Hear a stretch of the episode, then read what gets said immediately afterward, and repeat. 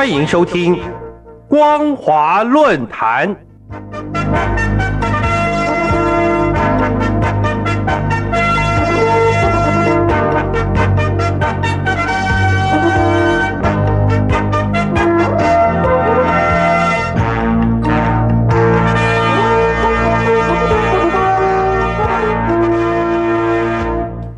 各位听众朋友，大家好，欢迎收听今天的光华论坛，我是兰玲。今天要谈论的主题是从不忘初心看数位监管的可信赖原则问题。最近大陆接连发生数据安全和各自泄露的问题，例如今年四月，河南郑州村镇银行突然关闭了储户的转账提款功能，许多储户想要维权。健康码却被改成红码，限制了他们的行动。如今，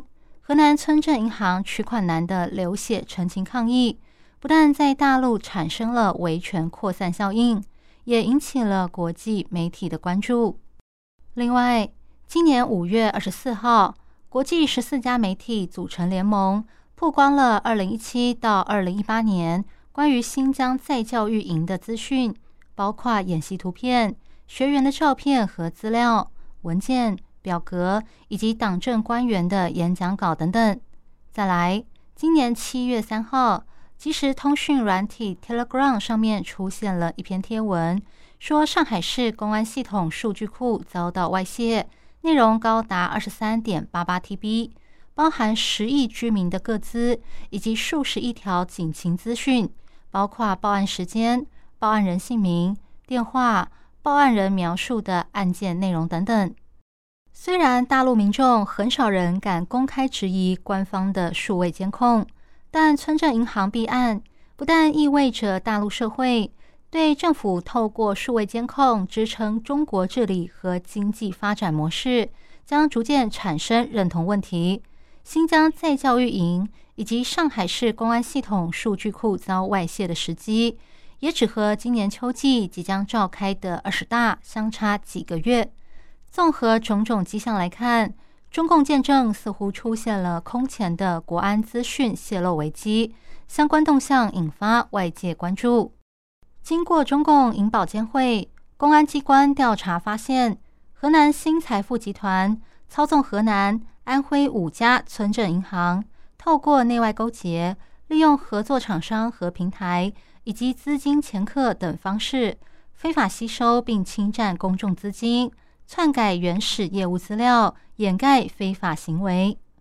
从习近平不忘初心的角度来回顾村镇银行设立的初衷，原本是为了服务三农：一方面满足农户的小额存款以及贷款需求，另一方面是为了服务当地中小型企业。但成立之初，就面临了许多政策限制。第一，不能发放异地贷款，经营的业务也不包括理财产品。在激烈竞争下，村镇银行一般只能提高利息吸引储户。第二，村镇银行既不太受民众喜爱，又因为彼此的业务范围相近，有竞争关系，导致农商行不愿意主动成立村镇银行。值得注意的是。正因为这项政策导致监管单位产生盲点，因为地方村镇银行的钱并没有直接汇入央行结算系统，而是由发起行或其他行代理汇入。这表示涉案村镇银行的支付清算账户可能都开设在发起行许昌农商行，并由许昌农商行进行确认操作。因此，有业内人士推测。不法分子可能发出假的确认通知，然后把钱转走，导致客户的钱实际上没有进到央行结算系统。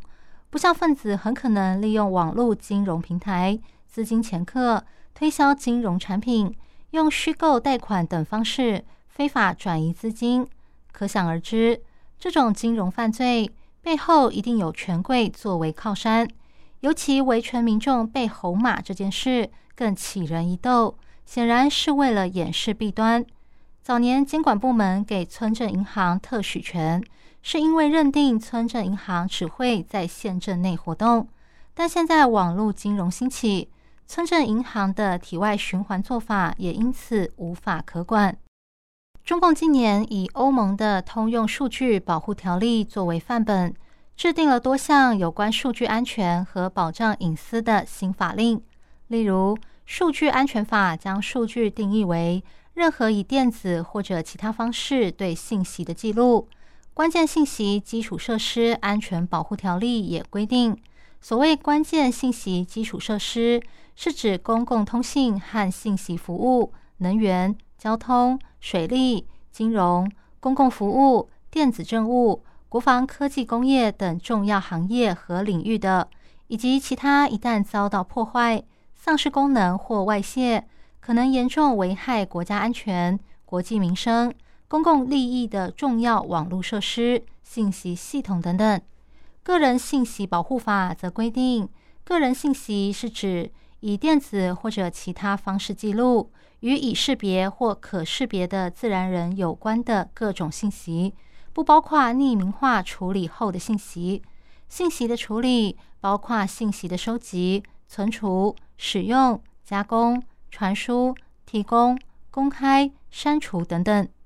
这些法令的重点在于规范企业搜集个人资料的行为，以及大规模网络诈欺和各资被盗的问题。但中共制定保护措施的努力，却远远落后搜集讯息的积极。